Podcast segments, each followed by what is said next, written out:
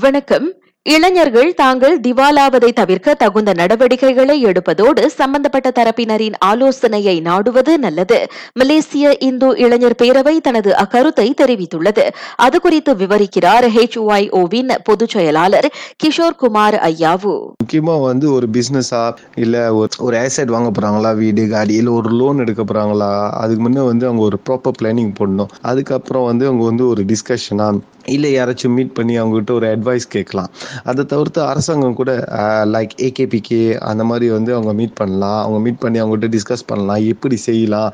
அவங்க ரீஸ்கெட்யூல் பண்ணலாம். அப்படி அவங்களால ஒரு காலகட்டத்தில் வந்து இந்த மாதிரி பேமெண்ட்லாம் செய்ய முடியலையா? அவங்க வாங்கின கடன் அதெல்லாம் அவங்களால மேனேஜ் பண்ண முடியாதுன்னா ஏகேபிகே மூலியமா வந்து அவங்க வந்து அட்வைஸை சீக் பண்ணிட்டு அவங்களோட பேமெண்ட்லாம் ரிடியூஸ் பண்ணலாம். இளைஞர்களை உட்படுத்திய திவால் சம்பவங்கள் அதிகரித்தால் அவர்கள் நாட்டின் வளர்ச்சிக்கு மாற்றுவது தடைபடலாம் என அவர் சுட்டிக்காட்டினார். நாட்டில் அதிகமான இளைஞர்கள் திவால் நிலைக்கு தள்ளப்படுவது கவலை அளிக்கும் வகையில் இருப்பதாகவும் திவால் தொடர்புடைய சட்டங்களை மறு ஆய்வு செய்ய உரிய நடவடிக்கைகள் எடுக்கப்படும் என்றும் அண்மையில் பிரதமர் கூறியிருந்தது குறிப்பிடத்தக்கது. சமையல் எண்ணெய் கையிருப்பு பற்றாக்குறை அதன் விநியோகத்தில் ஏற்படும் மோசடிகள் போன்ற விவகாரங்களை கையாள்வதற்கான நடவடிக்கைகள் ஆக்ககரப்படுத்தப்பட்டு முடுக்கிவிடப்படும். அதில் பிடிஆர்எம் மலேசிய ஆயுதப்படை மலேசிய எல்லை பாதுகாப்பு நிறுவனங்கள் ஆகியவை உதவும் என உள்நாட்டு வாணிக பயணீட்டாளர் விவகார அமைச்சு தெரிவித்தது.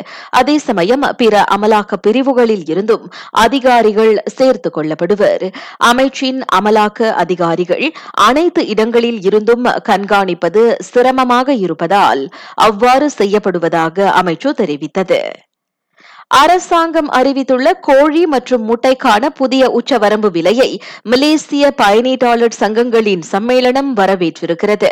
நிலையற்ற சந்தை நிலவரம் காணப்படும் நிலையில் அது அனைத்து தரப்பினரின் நலனையும் உட்படுத்திய ஒன்றாக இருப்பதாக ஃபோம்கா கூறியது. அப்புதிய உச்சவரம்பு விலை விவசாயிகள் தங்களது செலவினத்தை ஈடுகட்டவும் உதவும் என அது குறிப்பிட்டது. நாட்டில் நேற்று ஈராயிரத்து எண்ணூற்று அறுபத்தி ஏழு கோவிட் பத்தொன்பது சம்பவங்கள் உறுதிப்படுத்தப்பட்டன. நேற்று முன்தினத்தை விட அது இருநூற்று அறுபத்தி இரண்டு சம்பவங்கள் அதிகமாகும். மேலும் இருவர் கொரோனா தொற்றுக்கு பலியாயினர். ஈராயிரத்து நூற்றுக்கும் மேற்பட்டோர் மீண்டு வந்தனர்.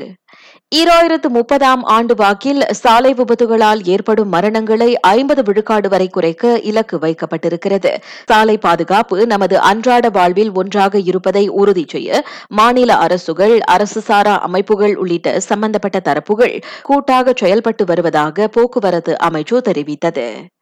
ஈராயிரத்து பத்தொன்பதாம் ஆண்டில் இருந்து கடந்த ஆண்டு ஜூன் மாதம் வரை ஒரு லட்சத்து முப்பத்து ஆறாயிரத்திற்கும் அதிகமான அந்நிய நாட்டவர்கள் சாலை குற்றங்களை புரிந்திருக்கின்றனர். அக்குற்றங்களில் பெரும்பாலானவை உரிமம் இல்லாமல் வாகனம் ஓட்டியது காலாவதியான உரிமத்தை கொண்டிருந்தது ஆகியவை என சாலை போக்குவரத்து துறை ஜே தெரிவித்தது.